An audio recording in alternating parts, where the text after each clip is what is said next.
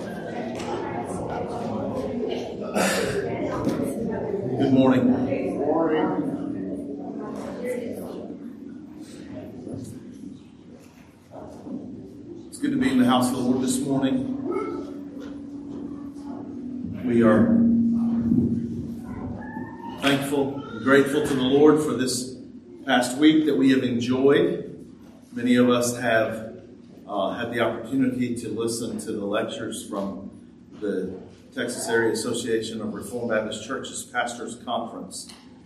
And we've been speaking about hermeneutics,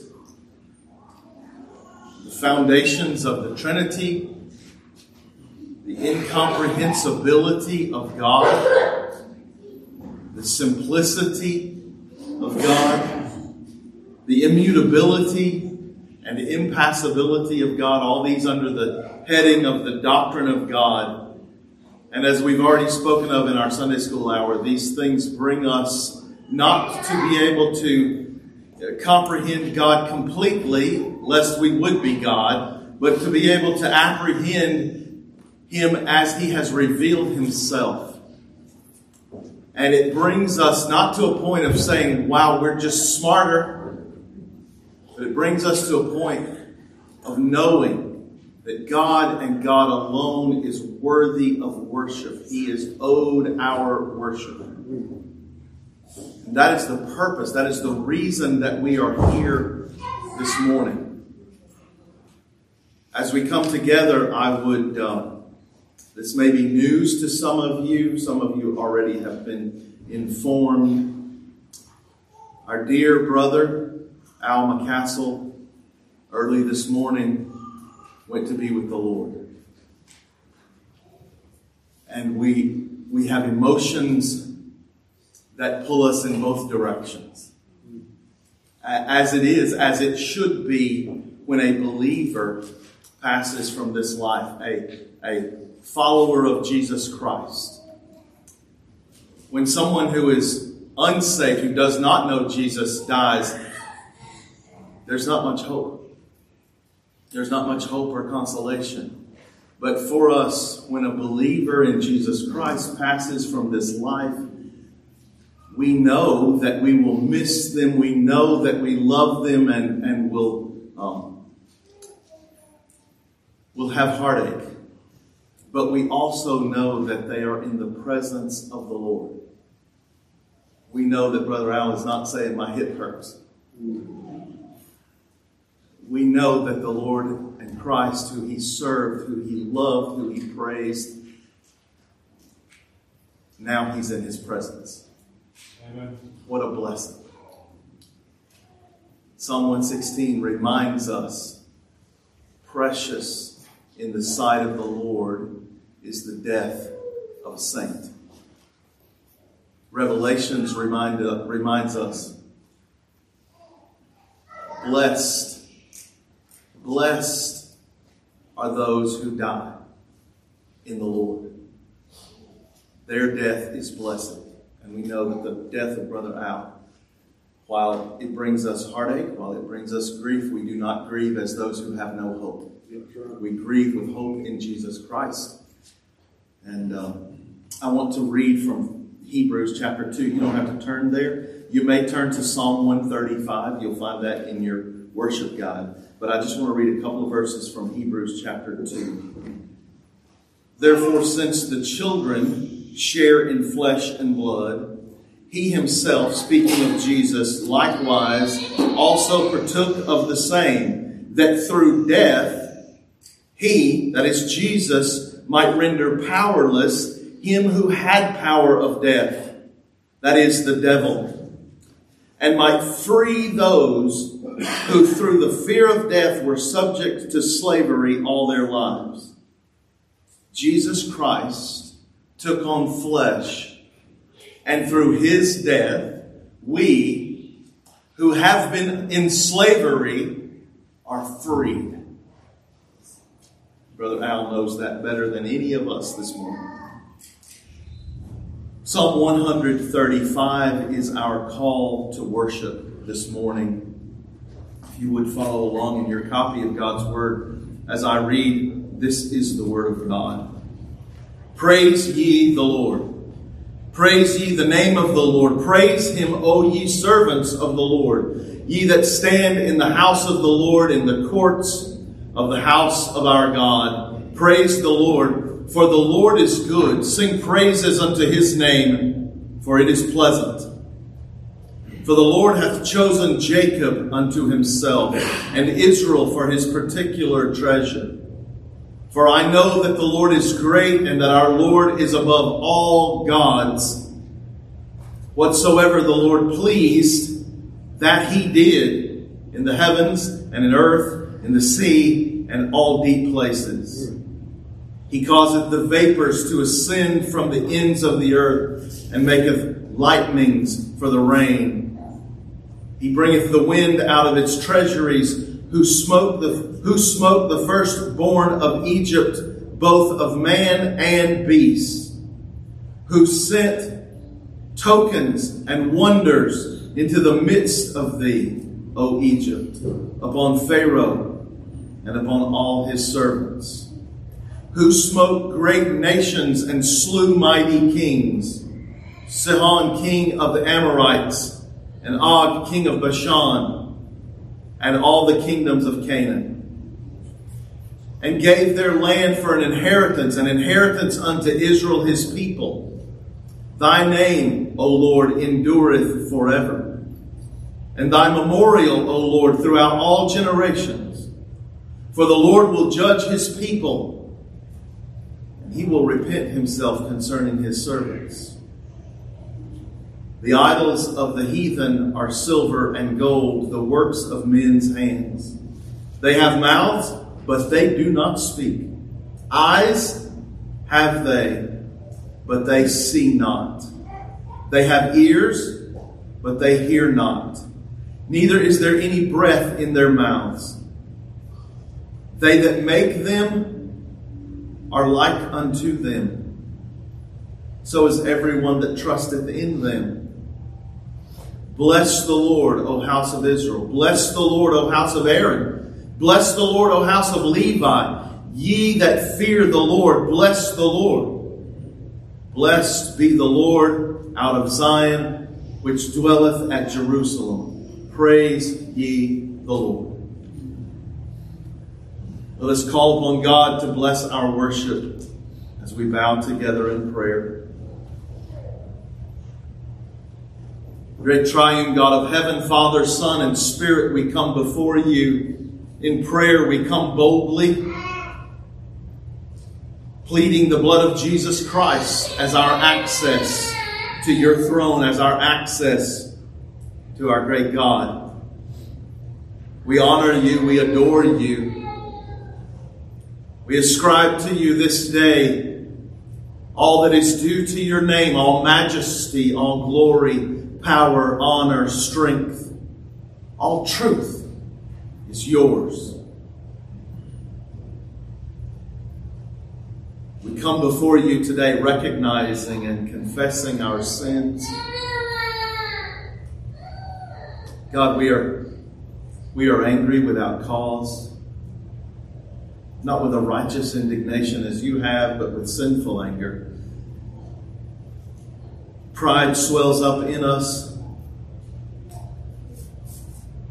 Too often we don't hate our pride, but we love it. In speaking to others, we reveal what is in our hearts that we are self righteous. Our selfishness is on display. We judge not according to your word, not according to your standards, but according to our own minds, according to our own hearts. We judge with our standard.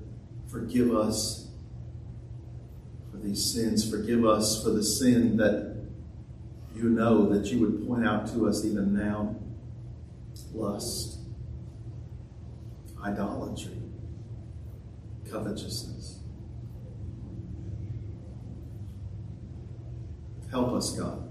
Help us even now, even this day, to cast off the works of darkness. Help us to put on the armor of light. To put on Christ, to put off sin and to put on righteousness, to put off the old man and to put on Christ. Help us to walk honestly in the daylight. not in rioting, not in drunkenness, not in chambering and wantonness, not striving and envying. Help us to walk in light as you are in the light.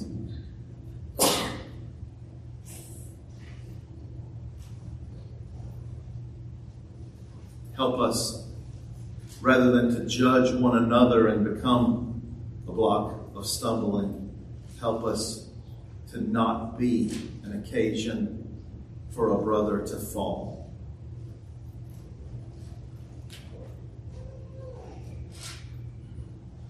Help us to follow after the things that make for peace, the things wherein we may edify one another the things wherein we may glorify our Lord and Savior Jesus Christ.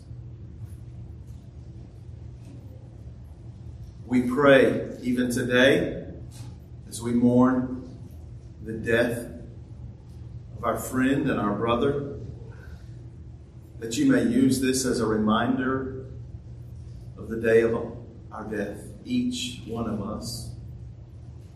That you may remind us that it is appointed unto man once to die and after that, the judgment.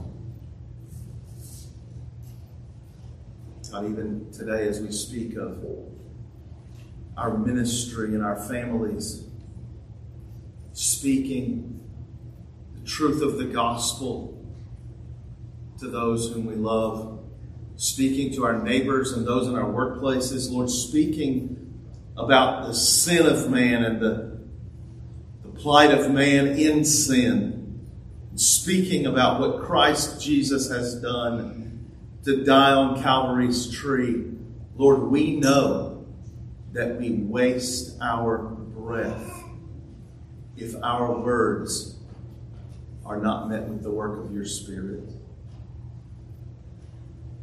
So God, we pray that you would that you would make the word, your word, your gospel efficacious for salvation for those whom you have called. And we ask that you would save our children.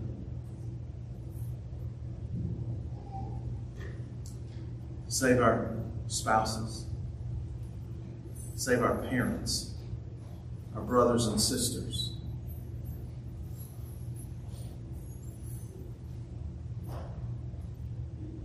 Lord, we thank you and praise you that you are the incomprehensible, immutable God of Scripture.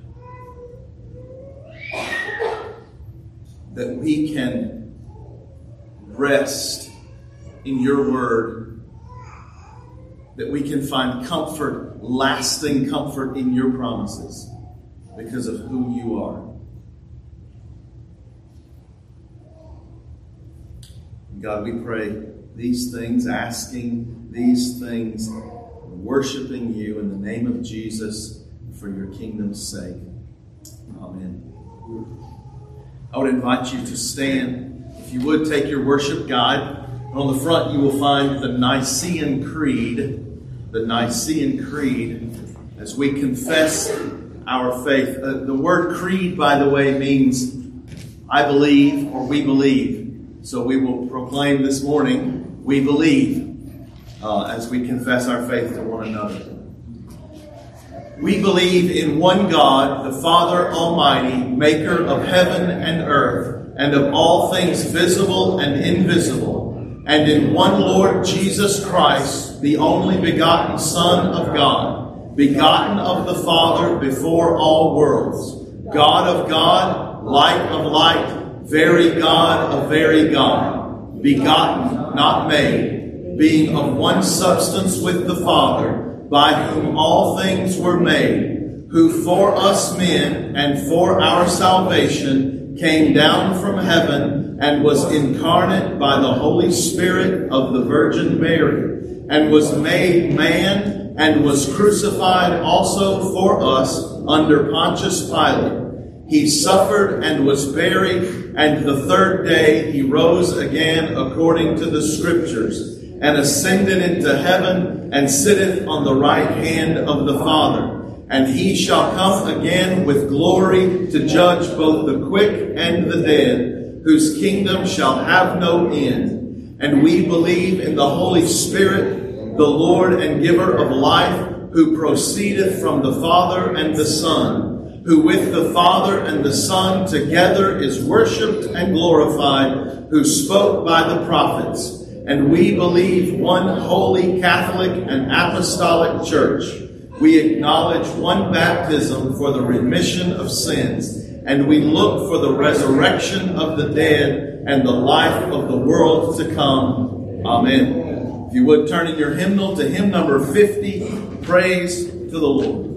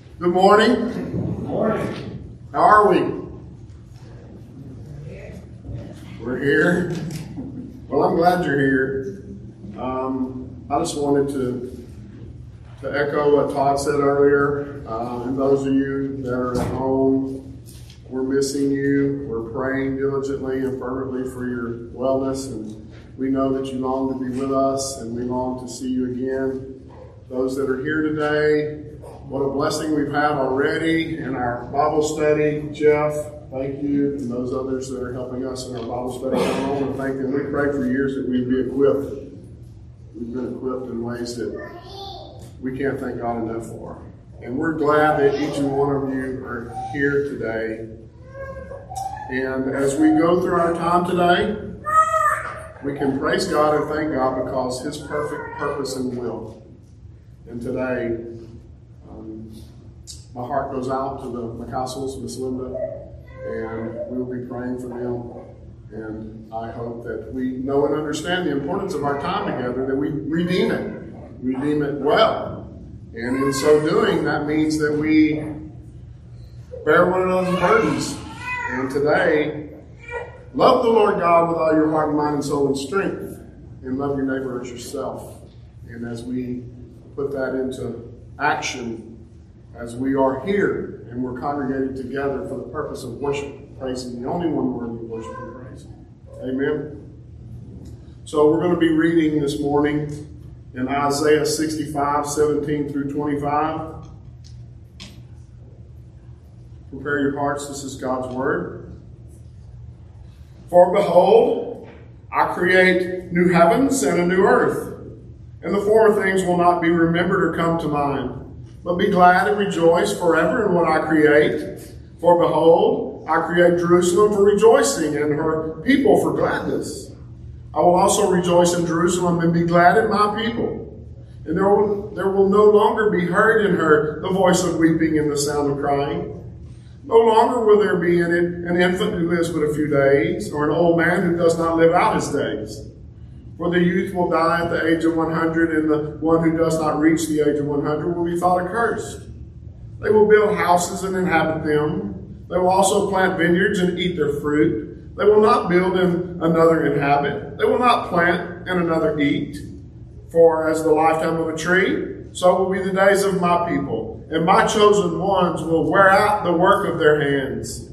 They will not labor in vain or bear children for calamity, for they are the offspring of those blessed by the Lord, and their descendants with them. It will also come to pass that before they call, I will answer, and I and, and while they are still speaking, I will hear.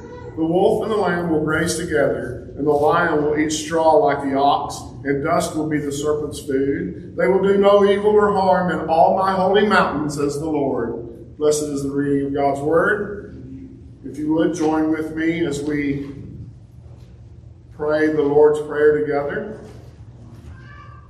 It's in your bulletin. Our Father, which art in heaven, hallowed be thy name. Thy kingdom come, thy will be done in earth as it is in heaven. Give us this day our daily bread, and forgive us our debts, as we forgive our debtors. Lead us not into temptation, but deliver us from evil. For thine is the kingdom, and the power, and the glory forever. Amen.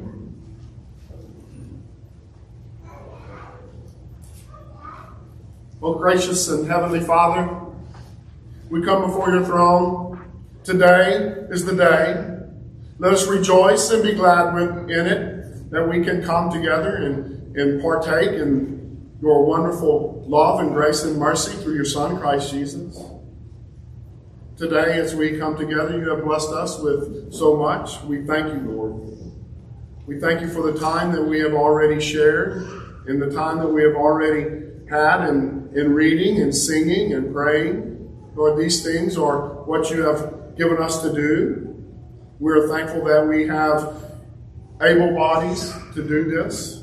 We're thankful for the time and the place that we have. Lord, you have blessed us. We ought not take it for granted. We pray today, Lord, for the McCastles and Miss Linda, Lord. I lift her up. I pray for the entire family as they go through this time. And Lord, we're thankful for the heart of Brother Phil and what we have seen in, in really such a short time that we have known him. But as our brother Jeff said, an impact that he has made on us. Lord, it's it's good to hear the heart of a man praying to a holy God as we had the wonderful opportunity to hear to hear him pray, to hear Brother Al play pray recently. Lord, it is in my heart and in my mind as we go through our lives that we would be such a witness, that we would have such a testimony, to love the Lord our God, to speak about it, to pray about it, to be an example of it in amongst our own family, in amongst our congregation and our brotherhood. Lord, it is good. It is as you have commanded us. We thank you for the heart and the love that he showed his family as he prayed that day. Lord, it is from your own hand and your own heart into his. Lord, it is your glory. All is your glory. It existed before time. You have seen fit to allow us to partake in these things and these common graces and in these means of grace, Lord, that you have so richly provided for us through these things today as we worship. Lord, I pray today for the word, for the word preached, for the salvation of sinners, for those that are in need of hope, true hope. We are thankful for your holiness, O God, as we have even heard earlier today. We're thankful that you have seen fit to call the people to yourself, that you would continue to draw us. Let us be mindful of who we serve a holy God, a just God, a righteous God. And you are our Father. Lord, I pray today as Todd brings the word, as our brother preaches Jesus, that our hearts and minds and our wills would be forever changed to yours, that we would be mindful of and convicted of sin in our life Lord, many churches do not even mention sin. Lord, but we are thankful that through what you have granted us to know and see, and the example that that we have that Christ bore our sin, unless otherwise, why would the Son of God have to die? Lord, we thank you Lord, as we pray for our brother as he brings the word today, we also are mindful of Brother Taylor as he is preaching there in Conroe today and those like minded brothers and sisters there, those, those saints there who love you, Lord, that it would be for their edification, that you would give him the same as I would ask for any pastor today, any preacher that would stand and preach your word, that he would have clarity, that he'd have recall, that he would have courage, that he would have steadfastness, that he would stand on the foundation, Lord, that is Christ, and that it would be rightly divided, and that the sheep, Lord, your people would benefit. Lord, we pray these things weekly, but we need these things weekly, daily, Lord. Thankful for other churches in our association here in Texas and even across this country. We ask the same prayer for those saints and those pastors today. Lord, this country stands in need of a revival. This country stands in need of hearing Christ. Lord, this whole world. Lord, there are so many. Lord, there are so many that need you. Lord, we pray that in your perfect will and purpose, that there would be someone today, someone to preach, and there would be those that would hear. And it would be with the eyes of our hearts, it would be for our soul, it would be for a purpose higher than what we see the examples in this world that would deceive us. There are many today, Lord, even intentionally, would seek to deceive. Lord, I pray that we would stand on the truth, that the word preached today would be your word, would be your truth, and it would be for for our souls today, Lord, but we must see also into eternity that you have good for us. And as we go throughout today, that you would help us to be good hearers of your word, that you would grant us Holy Spirit. Your word says that you are with us today. Lord, we thank you. In Jesus' precious name, amen.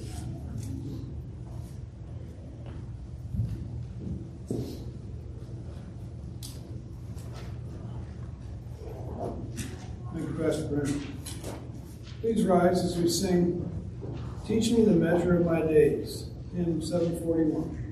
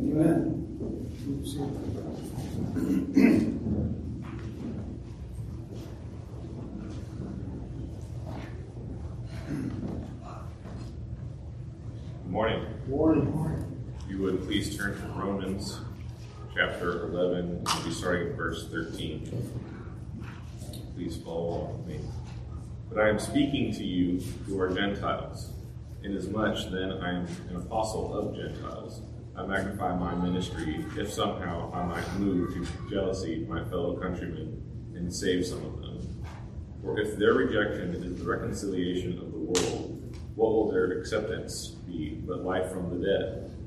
If the first piece of dough is holy, the lump is also. And if the root is holy, the branches are too. But if some of the branches were broken off, and you, being a wild olive, were grafted in among them and became partaker with them of the rich root of the olive tree, do not be arrogant toward the branches. But if you are arrogant, remember that it is not you who supports the root, but the root supports you. You will say then, branches were broken off so that I might be grafted in. Quite right, they were broken off for their unbelief, but you stand by your faith. Do not be conceited, but fear, for if God did not spare the natural branches, he will not spare you either. Behold then the kindness and severity of God. To those who fell, severity, but to you, God's kindness. Mm-hmm. If you continue in his kindness, otherwise also you will be cut off. And they also, if they do not continue in their unbelief, will be grafted in, for God is able to graft them in again.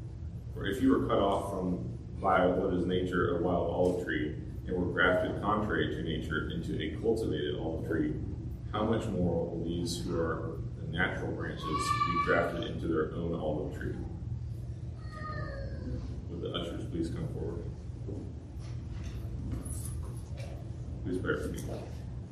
Dear Heavenly Father, thank you for this day. Thank you for our time here to hear your word, to fellowship with like minded believers. I ask that you would give us hearts like yours, and that we would be cheerful givers in our offering. Lead us in your ways, teach us your truth pray that you would bless us and uh, strengthen us in our weakness. In Jesus' name, amen.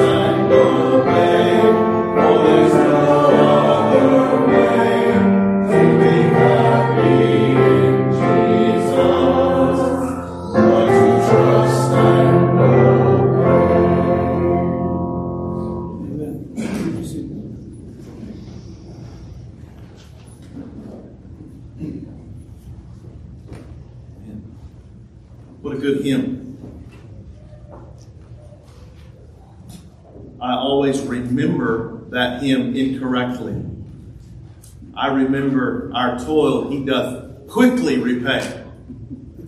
Quickly. But that's not true. And that's not what the hymn says. But it is true what it does say our toil he doth richly repay.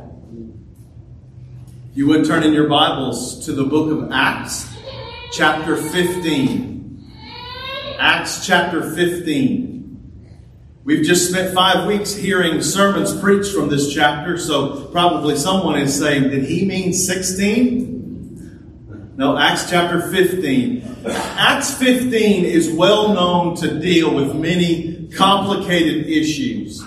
That if we misunderstand this chapter, if we misinterpret, misappropriate this chapter, we can fall into error. We can fall into the error of church independency. We can fall into the error of Presbyterian church polity. We can become divisive and exhibit behavior that is unbecoming of the body of Christ.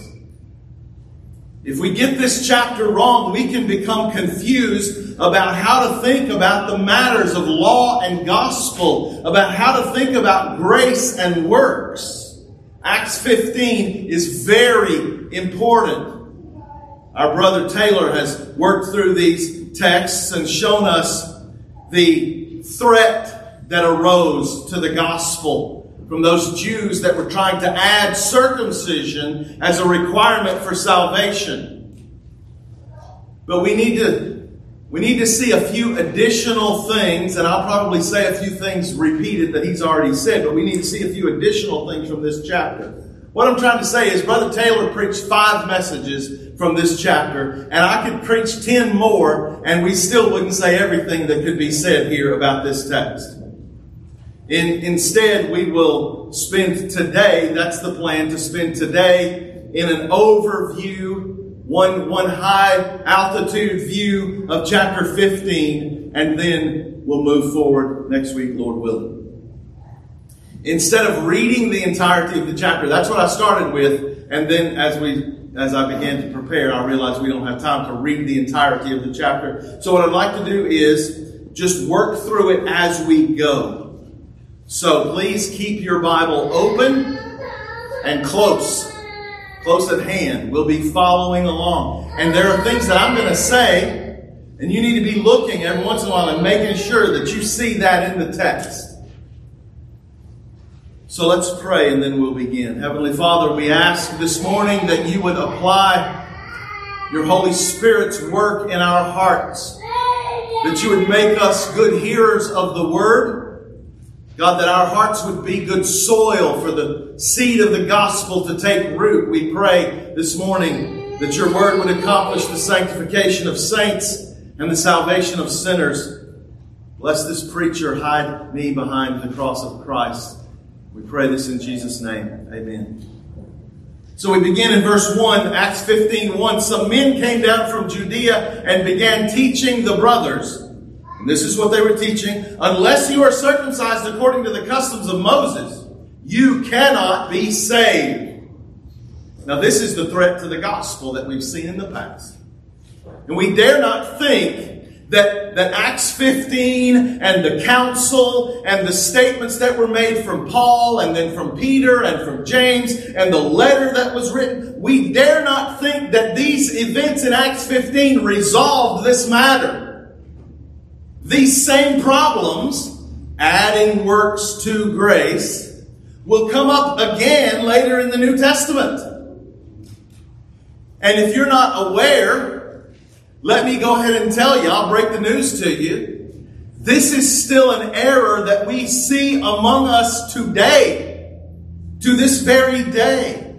Now, somebody may think, be thinking, is there anybody that's vying for adding circumcision to salvation? I don't know of anyone vying to add circumcision to the gospel, but there are those who would add other types of works. And any addition to the gospel, listen, this is important. Any addition to the gospel renders the gospel false and powerless. Any addition to the gospel is a false gospel and a powerless gospel. The Mormons teach that you do all you can do, you pile up all your good works that you can muster, then at the end, grace comes in to fill up the last bit needed to save your soul.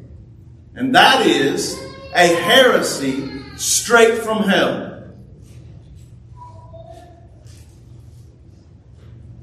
I, am going to say that, and I also want you to know what we read here in Acts 15 1 is just as much a heresy straight from hell that you must be circumcised to be saved. The Mormon teaching that it's grace after works is a heresy from hell.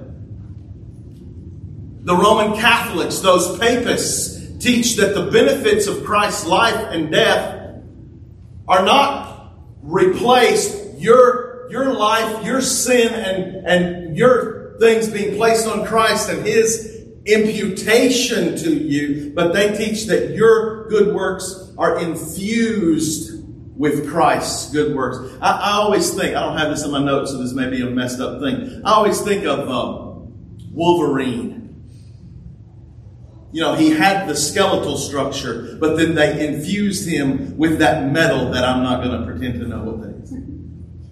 It was an infuse, it was an adding. They took what he had and they added something, and what he had and what they added together made Wolverine. Never heard Wolverine in a sermon, The Catholic doctrine is exactly that. That you take what you've got, your works, your righteousness, and it is infused with what Jesus brings, and together, together there is salvation. And whatever sin might still remain can be burned off in purgatory fires. And this awful doctrine that they teach as salvation is grace mixed with works, and it is heresy. You did not hear me say that there are no Catholics going to heaven. You heard me say this, and I want to be very clear. The doctrine of the Catholic Church is a heresy from the pits of hell. These teachings of the Mormons, of the Romanists, and of these Judaizers here in Acts 15, these so called gospels are what the apostle called not a gospel. They are damnable heresies. But they are also very close to the heart of men. We tend to think, we tend toward, I can save myself, or I can at least add something to my salvation. This is very close to the heart of man. But we According to the scripture, the Bible doctrine is, the gospel of Jesus Christ is that we can only be saved when we place our faith, when we trust in Jesus Christ and Him alone. In His work. And we receive that salvation by grace alone through faith alone. And even for those of us who have been saved by grace alone, through faith alone, in Christ alone, we sometimes are tempted to return to the idea that our works can add something, can enhance our eternal souls. This was the era of the Galatians. Paul had to remind them of the, the grace by which they were saved. It was grace without works. He called them back to the gospel. The gospel is not only a call to the lost, it is certainly that, but the gospel is also for Christians. You ever get tired of hearing the gospel? I went to church, the preacher preached, it was just the gospel all over again. And we may not say that out loud, but sometimes we feel that. The gospel is for Christians as well. The gospel is for everyone. The gospel is for the whole world. For the child of God, the gospel reminds us of what Christ has done to rescue us from the pit. The gospel combats our prideful notions of meritorious works. The gospel says, no, it is by Christ alone. The gospel anchors the Christian in the rock of our salvation. Christian, we need to hear the gospel. But let us not think that this error from Acts 15 is dead. May the true gospel of God's grace, apart from works, be preached in our pulpit. And may we who have been saved by the gospel continue to preach that gospel to our own souls as a comfort and as a guard against error. Verse 2 After Paul and Barnabas had a heated argument and debate with them. Uh, just consider this. Paul and Barnabas went on their first missionary journey. Do you remember what happened there? They were run out of one town because of threat of death. They went to the next town where Paul was stoned and they intended to kill him and left him for dead. They had been met with controversy, divisiveness, trouble on every hand, but now they're home. Isn't it good to be home? And what do they find? Trouble. They've returned from their travels and they're met with more trouble. If we read further, we'll find out that Paul, the Apostle Paul, was never far from trouble. And the other apostles were not far from trouble either. And the elders and the Christians of the early church were never far from trouble. In John 16 33, Jesus gives us this promise. If you love promises of Scripture, here's one for you. In this world, you will have trouble.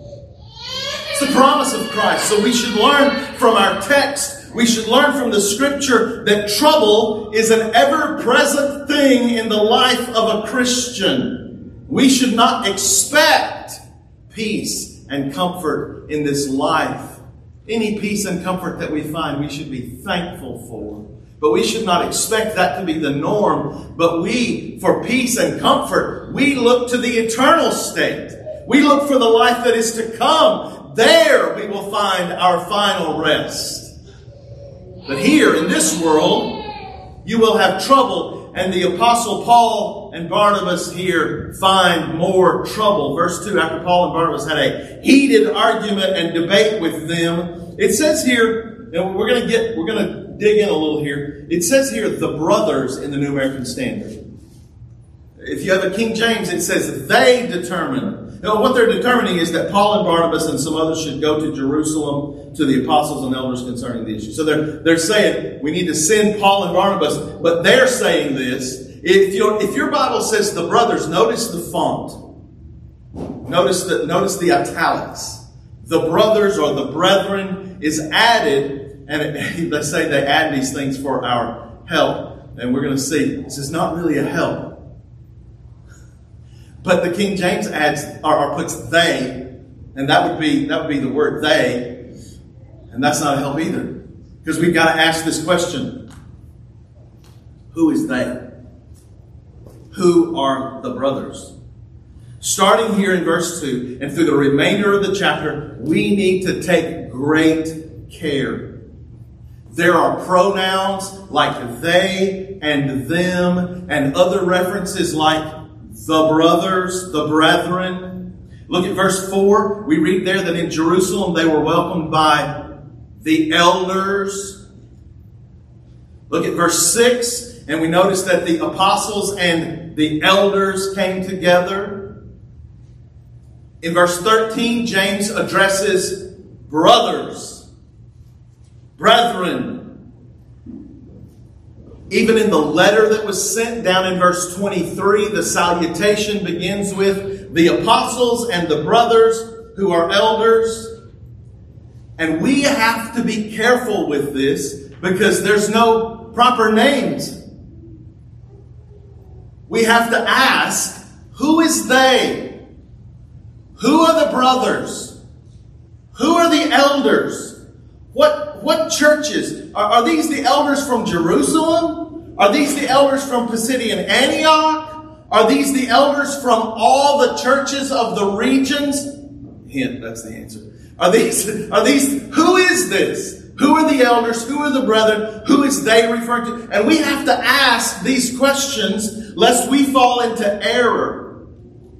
Because the answer to these questions, who is this? Who is talking? This will determine how we see the church of Jesus Christ organized and functioning. Now I'm going to use a big word here. Some of you, it might be new. Ecclesiology. You can just think of it as the study of the church or how the church, this is how we'll be using, how the church is organized, how the church is put together and set up, how the church functions. Now, some of you know that there are different ways of churches functioning. Some of you have been to churches that have a senior pastor and a junior pastor or an assistant pastor or under pastors. We don't have that here. And, and it's not that, well, we're not a big enough church yet. Once we get there, then, we'll, no, we don't see that as a biblical model. There are pastors, elders, same word, bishops, same word, shepherds. And now we have in this church two elders, and we don't have different titles and different job descriptions. Now, now Yes, mine is the ugly mug that you look at more in this setting. But we are equal, equally elders of the church. All of these things, this falls under ecclesiology. How is the church established, governed, set up, functions, all of those things. So we're going to use that word ecclesiology. When you hear me say that this morning, he means how does the church work? How does the church function? how we answer the questions of who is they, who are the elders, who are the brethren, who is this in Acts 15. How we answer that will determine how we see the Church of Jesus Christ functioning. Our ecclesiology is set right here in Acts 15. And it's not just us. Many churches come to Acts 15. But because we have different answers to who is they and who are the elders and who are the brethren, we come to different conclusions. Some, someone may be asking, I, I hope someone is asking, isn't this a historical narrative? This is not didactic instruction. This, this is a historical narrative. Isn't this, this is maybe how you're saying, isn't this description and not prescription? And the answer is yes, you are correct. This is not prescription. There is no command. I would have the churches established thusly. But what we do have here is not explicit instruction, but we have implications.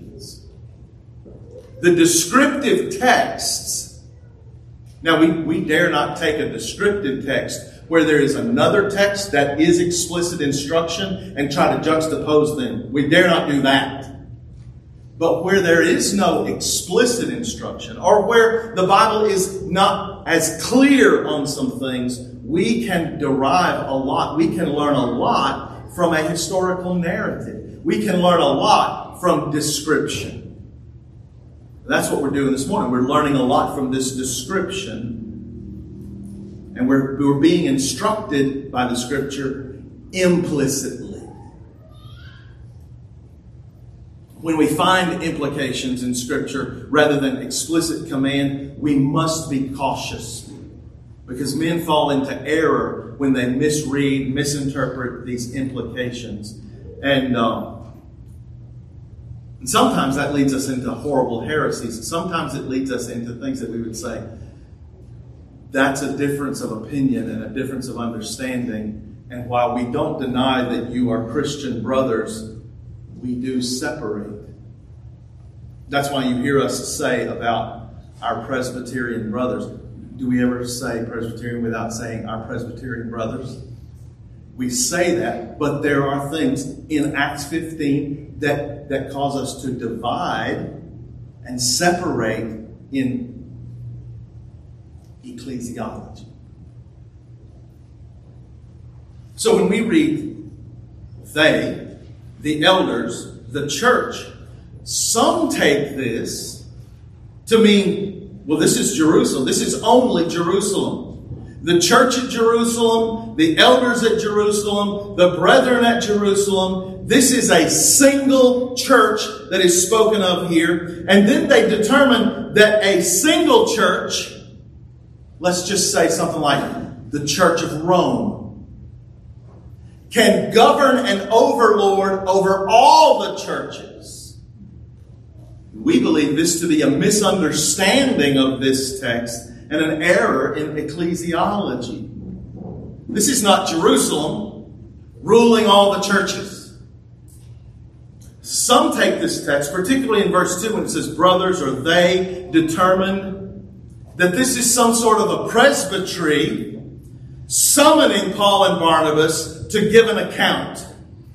Come before the council and give an account because we are like a presbytery a ruling over. In, in this view, the presbytery would have authority over the elders of the churches and authority thus over the churches.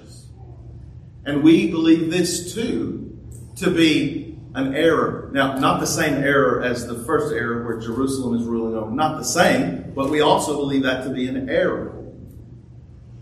Someone might look at verse 19 and you see James, the elder of the church at Jerusalem, and he says, My judgment is, do you see that in the text? My judgment is such and such. And you may think that this is James ruling over the whole gathering. This is not just one church ruling, this is James ruling over the whole thing. James is over all the churches. But when we understand that James's statement, it is my judgment, is better understood to be this I make a motion. I mean, that's, that's what James is saying. He's not saying it is my judgment and you all must fall in line. It is my opinion. It is my judgment and I move that we take this opinion. And that's what James is saying here. So we do not think in this text of James as some sort of a popish figure. That would be error. Also not in my notes, but let me just pause here and say, James, it is my judgment, was in the presence of Peter, who is also not ruling from a popish throne. You don't, you don't find that in the New Testament at all. It's the invention of men. We believe this text, when carefully parsed, is more like a formal association of churches. It's not a loose association, but a formal association of churches which listen and then give advice to the churches. This matter is so important as the protection and preservation of the gospel and this gathering, we believe, is a gathering of elders from all the churches. And it was necessary. If Paul and Barnabas could have resolved this matter locally, they would never have left there. That it would have been settled right there. But but the effects of this, what James called trouble. James didn't say you are troublemakers. He was more is more gentle than I would be. But he said, It is my judgment, and I'm paraphrasing here, that we not trouble the churches. What he's saying is, You've been troubling the churches. You've been causing trouble. You're troublemakers, and we need to stop this. These troublemakers had troubled so much, and it had gone widespread, and it could not be handled locally. It was widespread heresy the Jews, many of the Jews believed that the events with Peter and Cornelius, remember, where Peter went to the home of Cornelius, and only after he had received a vision, multiple visions from God, and he went to the home of Cornelius, and Gentiles were saved by grace and received the Holy Spirit. Many of the Jews believed, well, that was just that was just the exception to the rule. I mean, that was a one-time thing. That's not what it was. It was, it was what God was doing. It was, it was to correct their understanding of the kingdom, but they thought, well, this is just a one time thing. And this council of churches, the associational gathering that included the apostles and the elders of the church, was necessary to point out this thing with Peter and the thing that's happening with Paul this is the same thing, and it's what God is doing. And the gospel is what was at stake. I, I would also, just while we're here, better hurry. While we're here, I would point out James is also managing the difficult climate of those who might look at Paul and say, ah, I think he's the problem. Paul's the problem. He's, he's really the troublemaker, isn't he? So when James makes his judgment, he says, our brother Simon Peter, see, he just he just kind of glosses over Paul and goes back to what Peter had dealt with with Cornelius, and that is to um, managing those troubled waters very carefully. Some people have a problem with that. I don't. I'm, I don't have that personality, but but that's that's what he was doing. The gospel is what is at stake, and this gathering from all the churches in the region, what I'm calling an associational meeting, was necessary because the gospel was at stake. And, and the threat against the gospel did not die then, and it will not die until the end of this age when our Lord returns. So the churches of Jesus Christ in formal association and relationship with one another. The churches must stand and we must stand together. And at times we must come together, meet together to face, to battle the enemy of the gospel. Now, this is not the only text that, that we build our ecclesiology on, but the framers of our confession who knew Scripture well, used this text greatly in chapter 26 of our confession. I'm going to ask you to turn there. If you don't have a copy of the confession with you, you can find it in the hymnal. If you have your hymnal, uh, in the back. Now, in our hymnal, it gets confusing. There's hymn number 685. That's not where we're turning to. But if you keep going to the back, there's page number 685. Page number 685. This is chapter 26 and paragraph 15.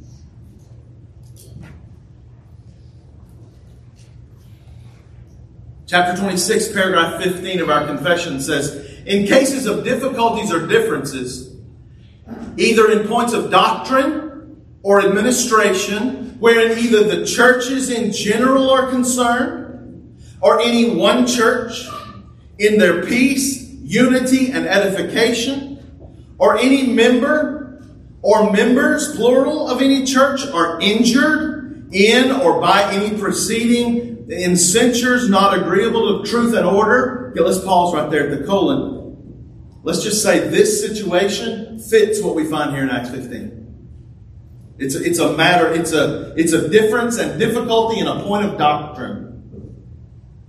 And we should also note, just while we're here, notice it talks about churches, it, it, talks about a church and churches. It talks about members of a church or a member of a church. Sometimes members of a church feel like, well, if we're being abused by our pastor, spiritual abuse, which happens, if there's something going on that's wrong here, where do we go? That preacher was here when I got here. What do I do? I have no recourse. This is recourse for you church and for members of the church. And here's what's to happen. It is in accord to the mind of Christ that many churches holding communion together do by their messengers, those elders sent to be messengers, meet to consider and give their advice in or about the matter of difference to be reported to all the churches concerned Do you see that's what we're reading here in Acts 15? The churches, the, the, representatives or the messengers from all the churches came together. They heard and they gave their advice and they wrote a letter and it was sent to the churches. And in the coming weeks, we're going to see Paul taking the letter and reading it and, and distributing it. So we're going to see that. That's exactly what we find here.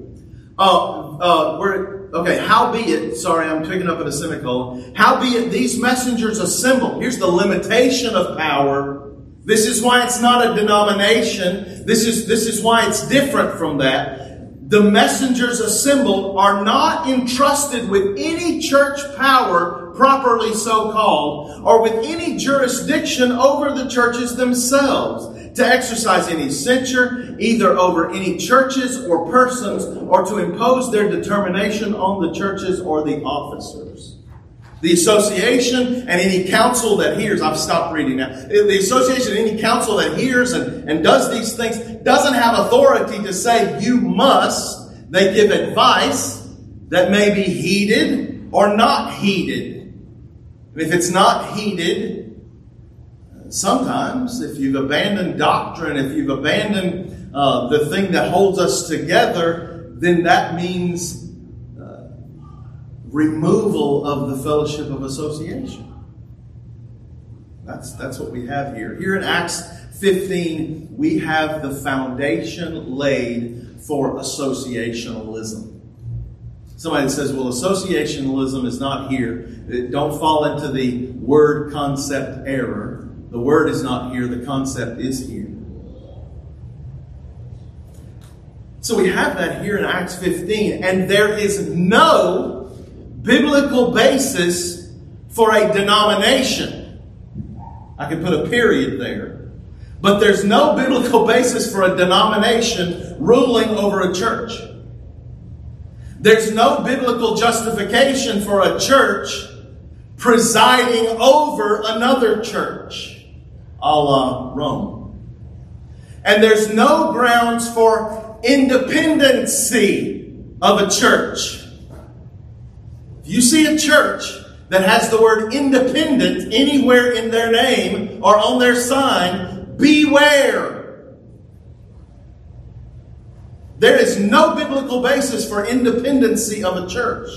And there's certainly no biblical basis for independent or untethered, unconnected Christians who are not formally part of a local New Testament church. There is biblical implication here and elsewhere that leads us to say that Christ alone is the head of the church, that he has given the keys of the kingdom to the church, that those Christians whom he has called out of the world are commanded to walk together in particular churches. That means specific churches, not just a different church every time the wind blows another direction, and not no church, but to walk together in particular churches, walking together for mutual edification, for the public worship of God and for the other duties that God requires of us in this world. Now, I've just taken that and distilled and, and reworded some of the things that our confession speaks. Allow me now to call your attention to verse 13. I've determined I'm going to finish. I haven't preached in a while. verse 13, we're going to read through verse 18. After they stopped speaking, James responded, saying, Brothers, listen to me.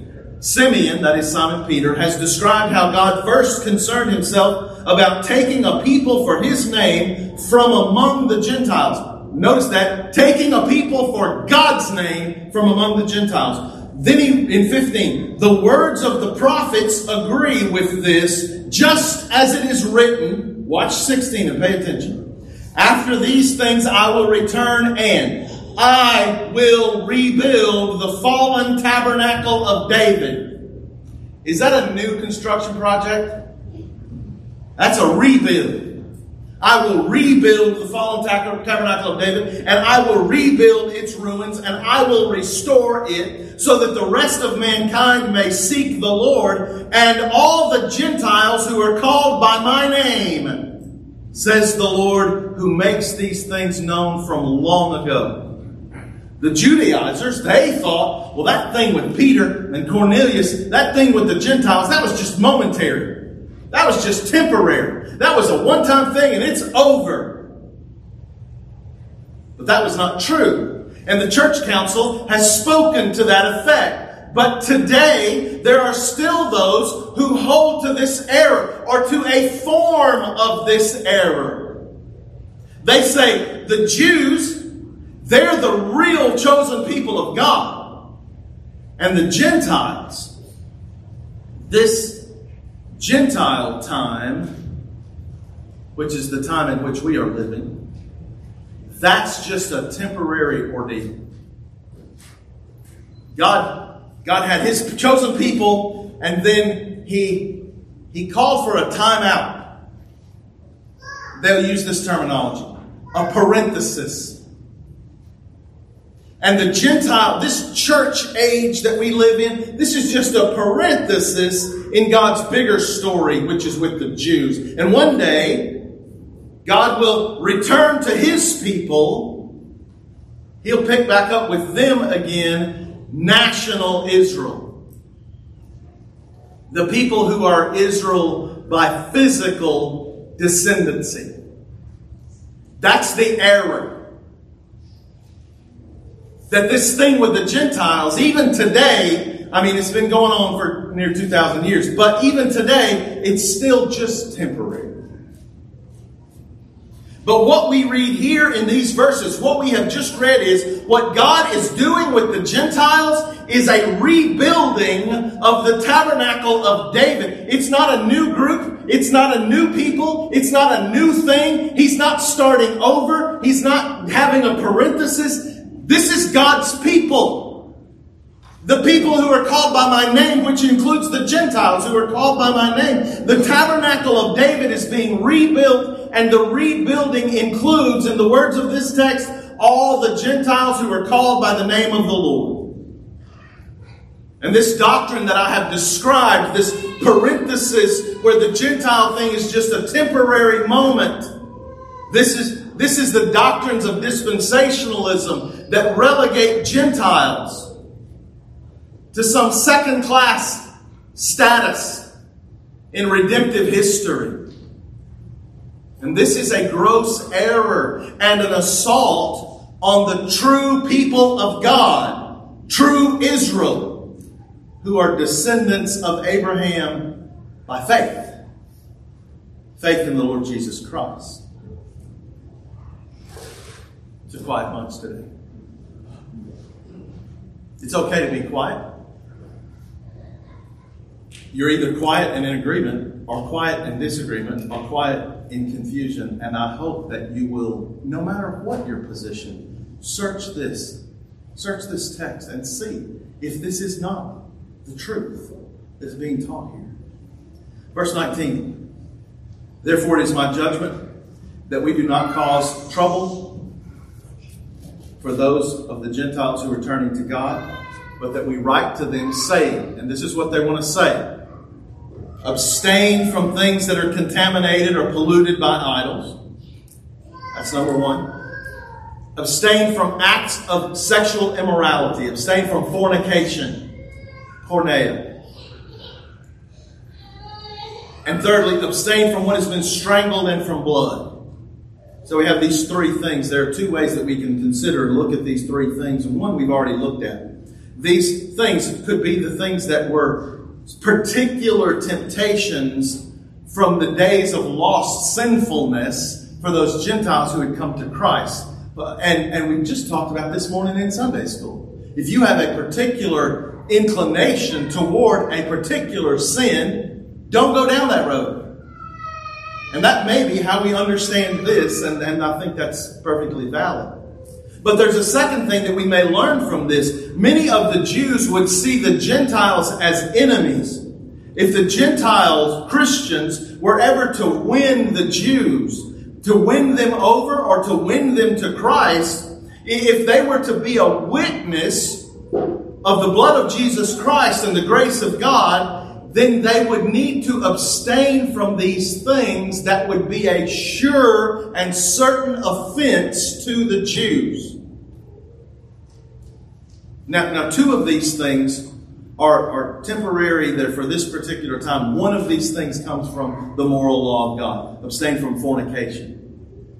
Uh, But, but they weren't saying ignore the rest of the moral law. They were just saying this is a particular thing that we might want to point out to you. And then these other two. And these three are mentioned here that we might learn a principle. And it's the same principle that's taught in 1 Corinthians chapter 8. And I'll ask you again if you would turn to 1 Corinthians 8. We'll read a few verses there. This principle that we find here in Acts 15 and that we're going to read about in 1 Corinthians 8 is the principle of how we are to love those who are weaker.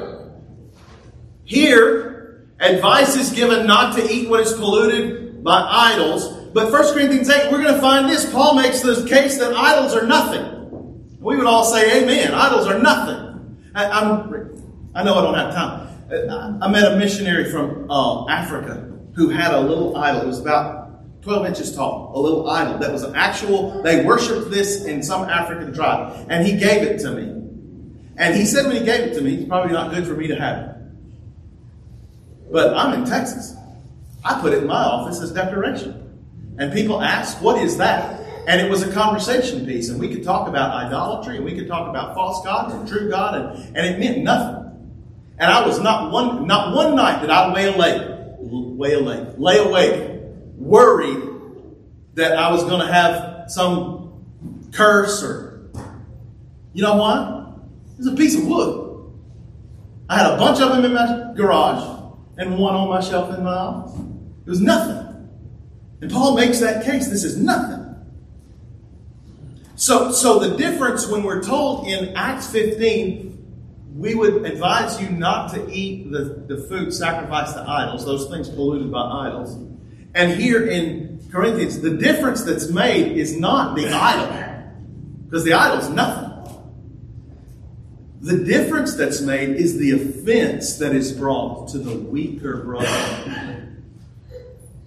So let's read uh, verses 4 through 13, 1 Corinthians 8, 4 through 13. Therefore, concerning the eating of food sacrificed to idols, we know that an idol is nothing at all in the world, and that there is no God but one. For even if there are so-called gods, whether in heaven or on earth, as indeed there are many gods and many lords, there's lowercase gods and lowercase lords, yet there is for us the only one God, the Father, from whom all things, uh, from whom are all things, and we exist for Him, and one Lord Jesus Christ, by whom are all things, and we exist through Him. However, not all people have this knowledge. Not everybody gets that yet. But some, being accustomed to the idol until now, eat food as if it were sacrificed to an idol. See, do you eat the food because it's a good steak, or do you eat the food because it was sacrificed? Are you thinking that while you're doing it? Okay, and their conscience, being weak, is defiled. Verse 8 Now, food will not bring us close to God. We are neither worse if we do not eat, or better if we do eat. But take care that this freedom of yours, Christians, this is a freedom of yours. Take care that this freedom of yours does not somehow become a stumbling block to the weak. For if someone sees you, the one who has knowledge, dining in an idol's temple, his will, uh, will his conscience, if he is weak, not be strengthened to eat things sacrificed to idols? For through your knowledge, the one who is weak is ruined, the brother or the sister for whose sake Christ died. And so, by sinning against the brother and sisters and wounding their conscience when it is weak, you sin against Christ. Therefore, if food causes my brother to sin, I will never eat meat again, so that it will not cause an offense to my brother. It will not cause my brother to sin. I think it's important here as we talk about this principle to say that this text is often misused. This text is often wielded as a weapon against those who wish to squash Christian liberty and bind believers to their own personal pet set of do's and don'ts. Some of you have been there. If you don't know about it, we got some stories we can tell you. Some Christians who should be mature. I've been a Christian for 40 years and you should be mature. You should be able to eat meat, but you're still on milk. You seem to enjoy holding. I'm not talking to anyone that I, I'm not talking to any one of you unless it applies. You seem to be holding others hostage by saying, don't handle, don't taste, don't touch. When these are the teachings that seem, seem to have a wisdom, but it's according to the religion of men.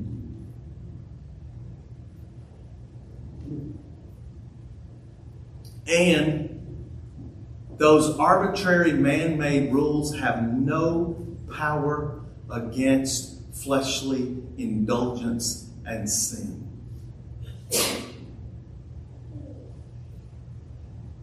So this is abused. That said, remembering the abuses, there are times when it is right, when it is necessary that we curb our freedom, brothers and sisters. That we curb our freedom for the good of an infant believer. There are times when we must lay aside our liberty for the sake of a weaker brother. This is what we have just read in 1 Corinthians, and it's the same principle that we have in Acts 15 that is given. This is what we would have you to do. Lastly, I promise, let's look at verse 36 and following. The sending of Paul on the second missionary journey, particularly, let's look at verse 37. Barnabas wanted, determined to take John, who is called Mark, along with them also. But Paul was of the opinion that they should not take him along with them because he was the man who had deserted them in Pamphylia and had not gone with them to the work. Something here for us to glean, for us to learn about choosing a man for ministry. John Mark had, I've heard people say, look, Paul thought he deserted. I'm not sure. John Mark deserted them. He was there, he was the helper, and he said, I'm out of here. I'm going home. He deserted them.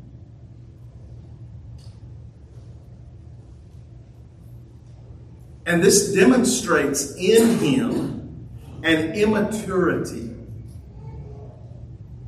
I, I know this was a maturity matter and not a character matter. And you can know this too. If a man has a character shortage, if a man is short of character, then there must be an exclusion from ministry, absolutely.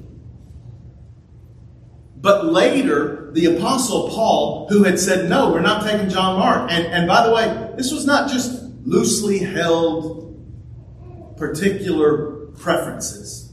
This was strong enough that Paul and Barnabas, the dream team missionary duo, split. This was a big deal. And Paul who said, I will not go with John Mark, later says, Send John Mark. He's a value to me. Later, he saw value. So it wasn't a character issue, it's a maturity issue. John Mark had grown up a good bit. And, and he was even used to write the New Testament gospel that bears his name. Church, there, there are times when we must declare that a man who is desiring ministry, desiring ministry, we must say he's unfit. I'm not saying that's an easy thing to say, but it's, it's we must sometimes. But there are other times, and this text shows us one of them, when a man needs a bit more time, a bit more maturity, more seasoning, more conviction. And that's what Paul is standing for here. We see this disagreement between Barnabas and Paul, it's such a disagreement that leads to this permanent division. So it's not just a mild preference, it was a deeply impassioned belief on the part of both men. Barnabas felt like John Mark was fit for ministry at that time, and Paul felt like he was not, and there was a split.